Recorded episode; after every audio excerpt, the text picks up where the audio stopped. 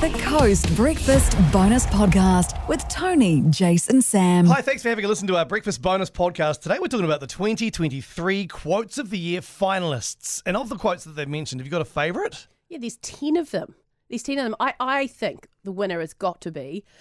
I'm not saying this was necessarily my favourite, but you cannot deny that Up the Waz was said by the most people. I Yeah, agree. that's a good it call. has to be the winner. Has to be Up the Waz. Yep, I think so. Some of the other ones as the contenders are I don't listen to rumours, I just start them. That's from Taika Waititi. It's quite funny. I actually like this from broadcaster Kim Hill too. Uh, there is nobody who fails to be interesting, and I love that quote. It's really, really Yeah, good from her. yeah. I agree. And what about Nicola Willis when she was in parliamentary question time and she was referring to um, the state of the finances that uh, Minister Grant Robertson was in charge of? And she said, How big is his hole? she meant fiscal hole, but it sounded way worse. Yeah. Speaking of Parliament, though, I actually really like this one as well. Now, whether or not you you agree with her as a leader, or you you, you love when she she resigned, or you loved her as a leader, Jacinda Ardern said this: "You can be a mother or not, an ex-Mormon or not, a nerd, a crier, a hugger.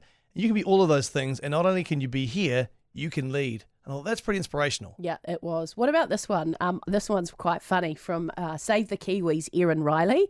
This is when John Oliver hijacked the Bird of the Year contest, and her quote was A B grade American celebrity coming out and essentially hijacking Bird of the Century. I don't think he even likes birds. You know, that would have been replayed by John Oliver Yeah, over it was, and it over was. again. Would you say B grade at that stage? I don't know. Well, no, he, he kind of self confessed in his in his thing that he was B grade at claimed it. best. Yeah, but Oh, he yeah, only yeah. okay. did that to be self um, Self-deprecating, deprecating. yeah, he yeah. knows he's an A. He's got to be. Wayne Brown. Wayne Brown, an absolute Oh, this is a doozy. great he, quote. He just manages to say things that make you laugh. And his uh, after the Auckland flood said, "The issue is the rain. We really need that to stop," which is fair. That is, that's pointing out the blinking obvious. fair.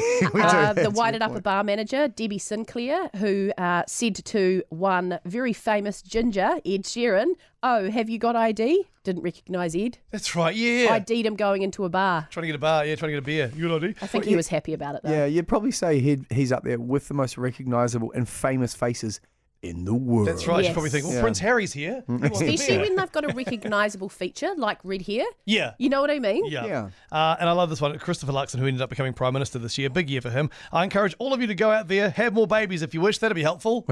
Oh, that's right. State of the economy. Let's get, let's get everything, productivity up, It's long term thinking, isn't it? To increase your workforce by birth rate.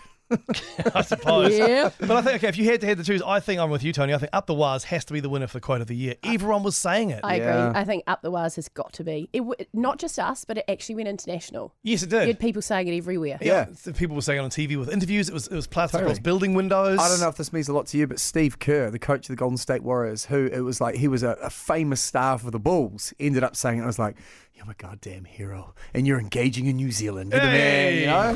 Thanks for listening to the Coast Breakfast Bonus Podcast. Get your day started with Coast's Feel Good Breakfast. Tony Street, Jace Reeves, and Sam Wallace.